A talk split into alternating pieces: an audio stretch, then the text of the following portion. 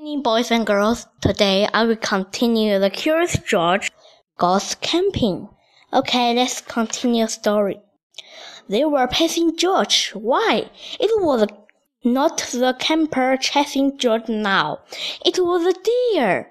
What fun to run with a deer! Forgetting all about the camper and the marshmallows.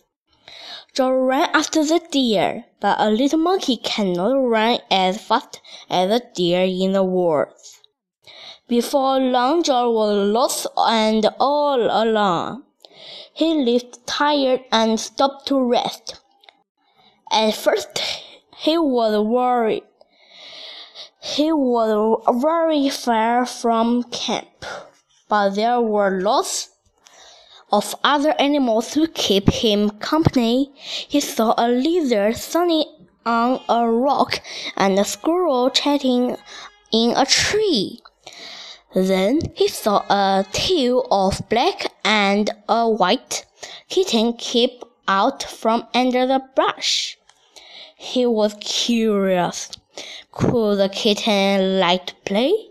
Just getting put the kitten out but it was not a kitten. It was Snuck, and it was scared.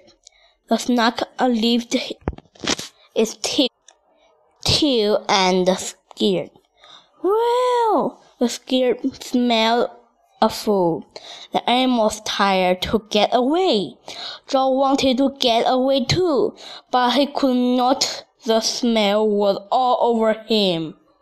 How could he ever get rid of this old female, he wondered.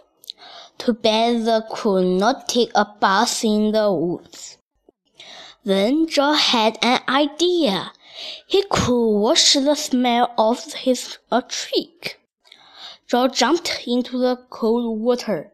He splashed and scrubbed, but he was still smelly and now he, he was wet too.